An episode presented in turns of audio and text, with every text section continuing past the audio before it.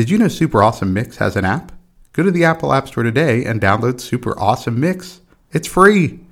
You could start creating and sending your own digital mixtapes in just a few clicks. Also, there's links to our Instagram account and a link where you can follow your favorite podcast. Speaking of which, hey, Super Awesome listeners, Matt here. Me and Sam are taking the week off for Thanksgiving. But first, I just want to take a moment to say how thankful we are to all of you for listening. We are in season two. We have had such an amazing year. We got nominated for an award. We didn't win, but hey, just being nominated is pretty cool.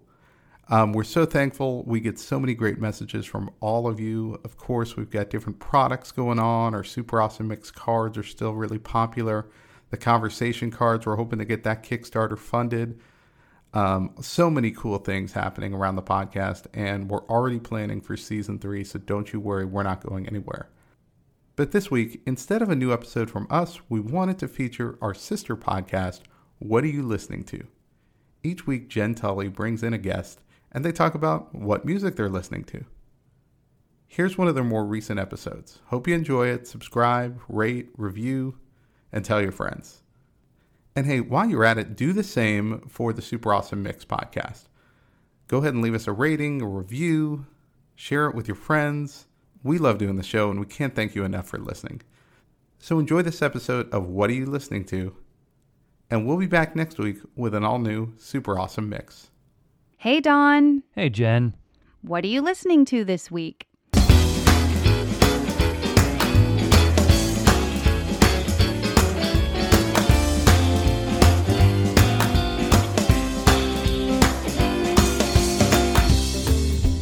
Welcome to What Are You Listening To This Week, the weekly podcast where we talk about our favorite songs. Some old, some new, all good. I'm Jen Tully, and this week I'm joined by Don Cento, producer, guitarist, and composer based right here in Austin, Texas. He has recorded, toured, and or shared the stage with the likes of Sarah Jaffe, Ume, Little Jack Melody, and Chomsky, just to name a few. Don also records his own music under the name El Cento and co-leads the instrumental band Shibboleth. Also, did you know that now on Spotify, you can listen to the show with the songs we discuss incorporated? Just search for What Are You Listening To With Music. If you're not listening on Spotify, be sure to give the playlist a listen and then tune into our conversation. With that, let's get started. Don, what are you listening to this week? Well, Jen, I got two songs for you. The first is, and I'm going to get this name wrong, I'm going to mispronounce the title because it's not English, so I apologize in advance for that. But it's by an artist uh, named Arooj Aftab, and the song is called Mohabbat, Mohabbat, uh, which is the Urdu word for love. And this is uh, a song that came to me via a friend uh, named Gavin Hobson, who's from the U K. And okay. He was recently visiting my wife and I, and he's a, a dedicated record collector, and he has a very eclectic taste and leans toward the experimental, and uh, just an all-around fascinating guy. So I just asked him, I literally asked him, what are you listening to this week? And he mentioned this artist. I think he had seen her live in the U K fairly recently. But uh, Arooj Aftab is a Pakistani musician. Uh, she's currently living in New York. Mm-hmm. Uh, I don't know where she was born. I I think she might have been born in Saudi Arabia, but I couldn't really figure that out. Um, so she is just a fascinating person. She's a composer. Uh, she started out really young in Pakistan uh, with a couple of songs that kind of hit the... There was no indie or underground scene there, but she did some recordings when she was younger, and that sort of created that scene, according to the internet. That's cool. But uh, she then moved to the U S and went to school in Berkeley, uh, in Boston, with ended up with a double major in jazz composition and music production and engineering, which is pretty awesome. And so this song, Mohabbat, is her musical interpretation of an of a poem uh, from, I believe, the early, early twentieth century, so the nineteen twenties, by, yeah. And here's another name I'm going to mispronounce, Hafiz Hashiapuri, Mohabbat. So he wrote that in the twenties, and it's a love poem. It's, she calls it a tragicomic love poem. She says it's very sad, but it's also hilarious. And um, in reading her uh, translation, I kind of get where she's coming from. There's a great video on the internet of her sort of breaking it down.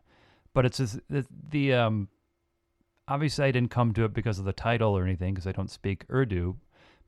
But just the the sonic nature of the song is really beautiful and really ethereal. And she's got an amazing voice, and she's kind of uh, she's accompanied by a harp and um, a guy playing violin, affected violin. Um, I believe there's some guitar on this one too. There's guitar elsewhere on the record, but it's really fascinating. It's very slow moving. It's very it evolves very slowly. It's gossamer. It's you know dark and light. Um, and I kind of there there are. It, it had this love poem is starts out, it is very sad, but I do kind of feel the sort of the tragicomic undercurrent in the song that she talks about. I never would have gotten that out of the lyrics, but now now that she says that, I can't help but see it. Well, and I I, I was reading too. I had not heard this song. I was not familiar with this artist. Um, and then in digging around, I was like, oh wait, I have heard this song. Um, Pitchfork did a write-up on her, and Time Magazine mentioned this song, I think in one of their seven best at a year end. It was on one of Obama's, I think his twenty twenty-one summer playlist, which I, so I, I'm pretty sure that's where I heard it. Um, but it just, it didn't register. And so going back and spending a little bit more time with it, it really does. It feels like a meditation, and it's yeah. a long song. It's I think it's upwards of seven minutes. That sounds right, yeah. Um, and it's a fairly short poem, so you get a lot of instrumentation in there. Um, but it really is. I, I wrote a couple of notes about it. It does sound like a meditation, and I think that was something she said too. That it's a meditative song about love and letting go. Yeah, w- she was doing an interview, I think, for the Berklee College of Music, like alumni newspaper. Yeah, and that's what she said. I'm like, yeah, yeah. And then this is interesting, but for people that were fans of the show, it also sounded like a song from an episode of This Is Us.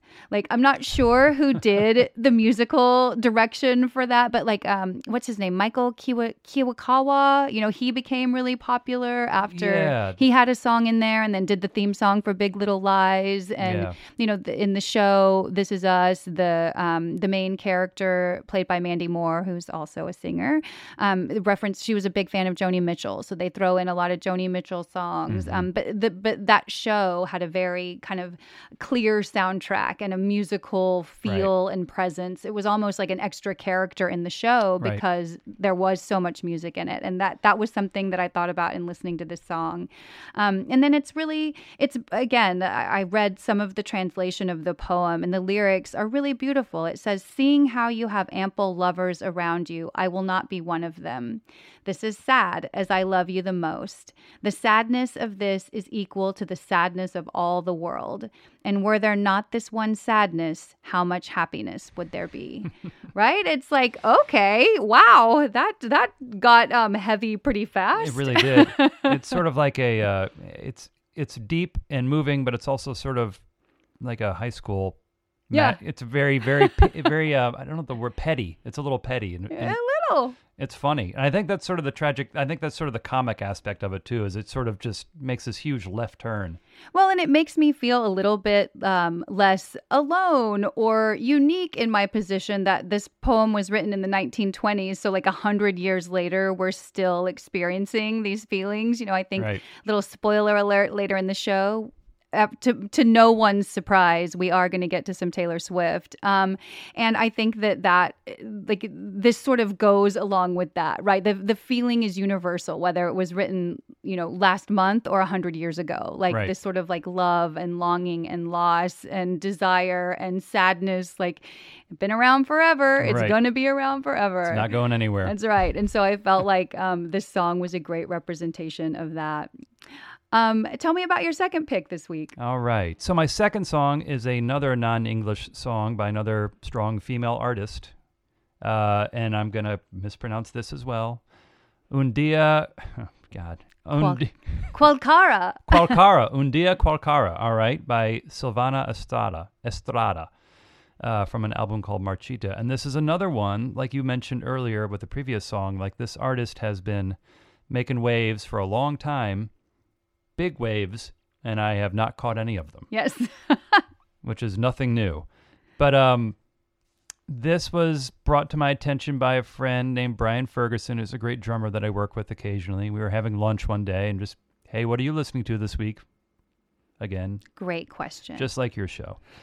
Um, and he mentioned this artist and a couple others, but this one kind of struck me. And she has a few other records, and she's another really uh, precocious young person. Like her first record, I think, was when she was seventeen, sixteen. Yeah, she was really young. With uh, jazz great uh, Charlie Hunter. Again, oddly enough, another j- studied jazz person. Yeah.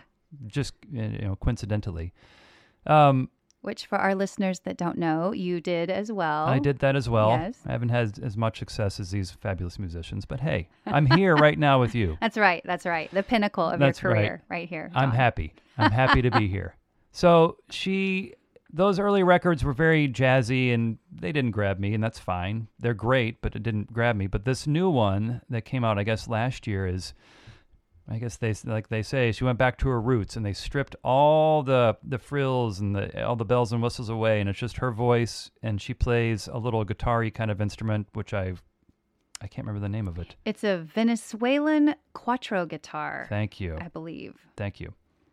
Um, so there's a lot of that, but the instrumentation's really uh, spare and sparse. There's a lot of great strings, a lot of great horns, but nothing is really uh, overdone or overcooked. And this song is one of the least dense songs. It's just her voice, and it sounds like about five or six people in the back stomping and snapping. Yes.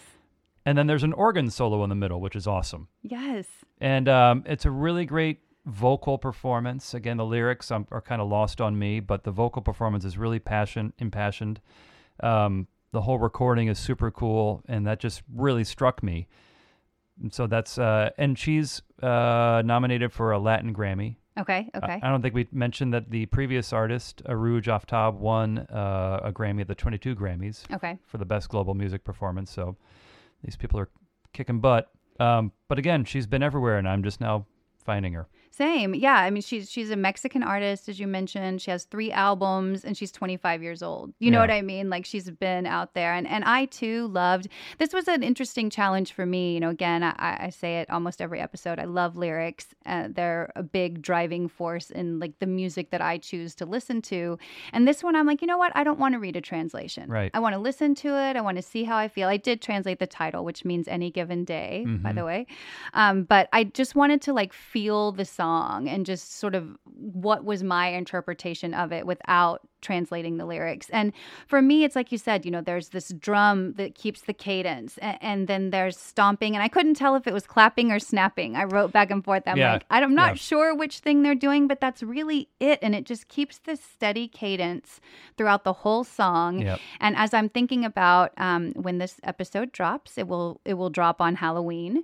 And spooky. so I was and spooky. Um, and so I was thinking a little bit about that too while I was listening. Like, this feels perfect for um, you know, like Halloween, or even like not Halloween, but, you know, Dia de los Muertos, which is, you know, a different a different kind of holiday. I'm certainly not implying that it is Mexican Halloween. It is not. I am aware of that. Right. Um, but this just felt almost like a funeral procession, you yeah. know, so it was conjuring that, like, you know, um, that we often go to Dia de los Muertos celebrations in San Antonio, and, you know, they have this big parade at the end and this community altar where you can put pictures and things and candles, mm-hmm. and this just felt like a perfect song for that. It was haunting, and it was almost but not quite a cappella. Like you mentioned, the organ comes in towards the end, yeah. and then really kind of like spooks it out. Um, so I thought that this was such a cool song, and an artist that I'm so happy to know now, and yeah. will go back and just continue to listen to old music that she's produced before and see what she does next, because yeah. I just thought this was such a cool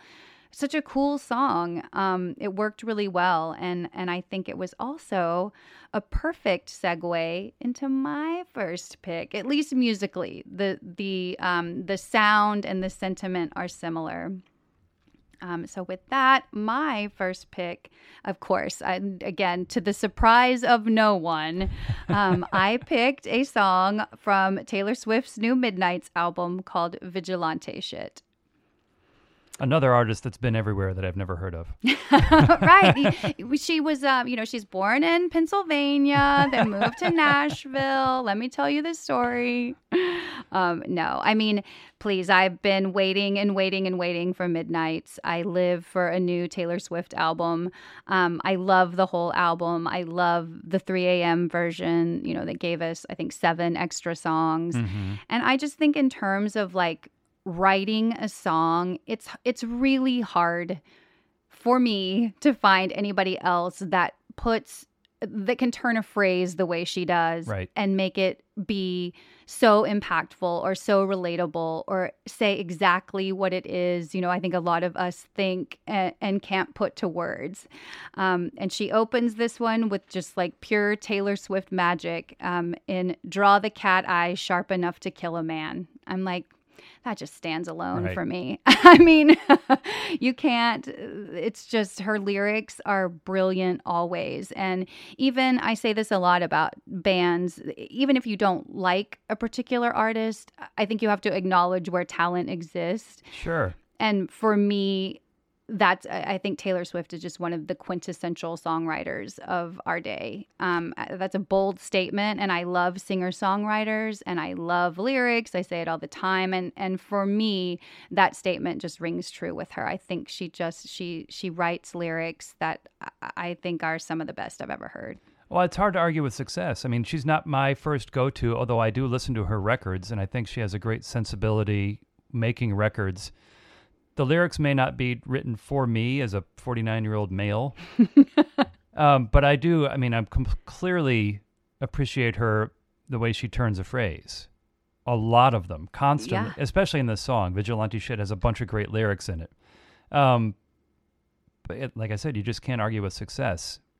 And I think, you know, a lot of people, of course, she loves Easter eggs. She's famous for, you know, just layering all kinds of things, yeah, in that. As a person that loves pop culture like I do, that's fun, too. It's like an added bonus on anything that she releases to know that you're going to get kind of these side stories and um, people speculating about what certain things mean. Right. Um, and so, you know, again, I think another great song, another great thing about this song is that it's straight up like revenge fantasy, right? Yeah, like, yeah, the whole thing. And how many times I, I know I've done it. I don't think I'm unique in that, where you, you know, you're laying in bed at night and you're replaying a scenario in your head and thinking of like all the great things that you could have said, oh, you sure, know, yeah, had you not been so taken aback in the moment or so angry or whatever. Yeah. And so I love that you sort of get that satisfaction in this song. You get, right, to hear all of the great one-liners about, you know, like, I don't start shit, but I can tell you how it ends. Right. You know, that's a great, like, that's one of those things where in the middle of an argument, like, oh, if I could remember that zinger, you know, right, how great would that have been? Or um, on the weekends, I don't dress for friends. Lately, I've been dressing for revenge, right, you know, where you're just like, yes, she nailed it. And so that, that was what I was going to say in terms of theme for this show. Um, you know, it could be a ladies' night girl power episode. But really, since it's releasing on Halloween, I'm like, any dudes out there that were happy when women were quiet and non-threatening, like, be scared. Be, right, scared of today's selections, because we've got four really powerful women coming at you from all over the globe um, with amazing talent. And so, var- varying levels of anger. The, yes. You said something about Taylor Swift, which I was I was kind of thinking about, too. You said Easter eggs, and she has, is her own sort of Marvel universe. Like, right, it's so many callbacks to her personal life, which is played out all over Instagram and TikTok, mm-hmm, and everything. I think it's sort of, it feels natural coming from her, but it also, it also is very much of this time. Like, I think she has figured out how to use every tool at her disposal to get her music out there to the world, you know? Yeah, and I think she genuinely likes that. You know, like, oh, I yeah, think yeah, she yeah. genuinely operates that way. Like, yeah, I feel like, like you were saying, like, maybe you're about to say this, but it's like, it's all her idea. Like, yeah. I don't, I don't think she necessarily has a team directing her every move. Like, I think she works with a giant team. Sure. But I think a lot of it comes from her brain. Yeah, and I think, you know, whenever you're listening to a song like Vigilante Shit, you know, and a lot of people have speculated, and I don't really, for me, I'm like, it's not really that thinly veiled, you know, that it's about Scooter Braun, right, and that whole drama that went down. But I'm like, I don't know what I admire more about it, like the ballsiness or like um, the fact that she is was able to pull it off, you know, re-recording yeah. all of her songs and yeah. basically rendering his catalog unusable or unprofitable at best, yeah. you know, it's like I think that that's just amazing. Like anybody that can that can make a gamble like that, whether her team was advising her for or against it, like the fact that she was like, this is how we're going to do it. You right. know, I just I think there are few artists that wield that kind of power. And so I respect and admire that she's not shrinking. She's not, you know, nobody's putting her in a corner. Right. right. Like she's doing what she wants to do and she's making sure she's getting taken care of, too. I think that a lot of artists have done that. Like E L O has done that, Def Leppard's done that, re-recorded their old hits, but I think she has managed, just because of the, the amount of power that she wields in the industry, just, like you said, to just negate the previous catalog, mm-hmm. and I think she has such a rabid fan base, like everybody actively ignores the previous records. Yeah. It's amazing. It is. It really is. Um, and while we're talking about powerful women, I'm going to segue into my second pick, um, which was also from a new album that came out at the end of September. Um, and it's a song called Burning by Yeah Yeah Yeahs. Yes. Um, so, of course, like everyone, I love Karen O and I love Yeah Yeah Yeahs. Um, and this new album has delivered on so many levels. And I chose Burning because I often, you know, anybody that knows me knows I love a good mixtape and feel like, you know, a, a hidden talent, a little known fact is that I can put together a mixtape for any occasion. And so a Halloween playlist is always right. a favorite for mine. And so I often include Heads Will Roll um, because I think that's such a great Halloweenish kind of song. And I'm like, well, now Burning might kind of replace that a little bit. You know, this song musically, it's like three songs in one, you know, right, with the time yeah. changes and, and the, the key changes, the way that she changes the pacing and cadence of how she's singing. Like, it's just, again, I'm like, I'm looking at your face and I'm wondering, am I using completely incorrect musical terminology? Um, but for me, like, it does, it feels like I'm getting like three songs in one with this song. Well, I agree. And I think just, I don't remember the lyrics off the top of my head, but I was reading them last night. It seems like it is about change, about a change of state from water to fire, mm-hmm. you know, sort of, I'm not sure exactly what, what, uh, what the metaphor is, but there's a lot of change. There's, I like, there's a, so much repetition, you know, yeah. she'll, she'll have a phrase and just repeat it over and over and over. And, and on, you know, not only someone like Karen O, but certainly Karen O is one of the best. She has such a great voice, just pulls me in. She's such an amazing front person. Yep. Have you ever seen them live? Yes. Did you see? So good. We saw them two years ago, whenever they were here in Austin. It was so awesome. Yeah, she's unreal. She's yeah, unreal. She's and, fantastic. And I think the imagery in this song, too, like you can, and again, I I, I did find, she, Karen O told Rolling Stone that the song is about, if the world is on fire, I hope the most beloved stay protected and that we do all we can to protect what we cherish most in this life. Burning is a song about that feeling. Smoke signals for the soul. So that's sort of huh. what she said it was about. And for me, like if I close my eyes and listen to the song, I can almost see her like pouring gasoline everywhere, dropping a match and walking away. You know, like yeah, it's yeah, just yeah. like it's it, that's what it feels like to me, like sort of this witch hunt vibe. Um, and I don't know if it's because it references water and then burning. Um, and then she has this cool trick, you know, where she calls out the bad and then she counters it with how she's good or like able to rise above it. You know, there's a there's a A line that, like you were, we were talking about, she kind of repeats where she says, "Caught you hiding in the smoke, smoke, smoke, mm-hmm. like a meteor, I glow, glow, glow." And then later on in the song, she says, "What they're hiding there is broke, broke, broke, like the river Styx, I flow, flow, flow." Yeah. You know, like so she comes back with these really cool. And then, um, you know, she says, "What you gonna do when you get to the water? Well, I'll release her from the bindings of her teachers." And you're like, "Okay, sure. all right, like that sounds." You know, again, just a super bold statement by yeah. a bold artist and a band that I'm always excited. Every time a new album comes out by Yeah Yeah Yeahs, I'm like there for it. I was very excited that they made another record. Yeah. Yeah. I like it. I like it. And also, too, just her influence in so much of music today. You know, mm-hmm. I often hear young artists, especially young female artists, talk about what an influence that yeah. Karen O was. And one that pops to mind that we were just talking about is um, Japanese Breakfast. I know that she yeah, loves yeah. Karen O. And, like, you know, that's like a hero to her. And I love that you can hear those influences mm-hmm. in, you know, when you're listening to Japanese Breakfast. Like, I can hear something that I'm yeah. like, oh, that sounds kind of like Yeah Yeah Yeahs. Um, so I do like the way that it, it comes full circle like that. It's awesome. Well, Dawn, thanks for sharing with me once again what you're listening to this week. To learn more about Don and listen to his music, you can follow him on Instagram at El Cento or visit his website, don cento dot com. That's E L C E N T O, or the website is D O N C E N T O dot com. And to our listeners, please join me again next week to find your new favorite song.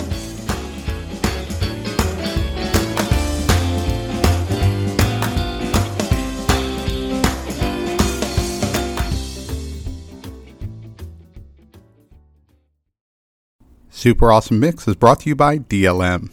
Make shopping easy with D L M, the one-stop shop for all your casual clothing needs. Shop D L M supply co dot com and enter the promo code AWESOME at checkout to save fifteen percent off your first purchase. That's D L M supply co dot com.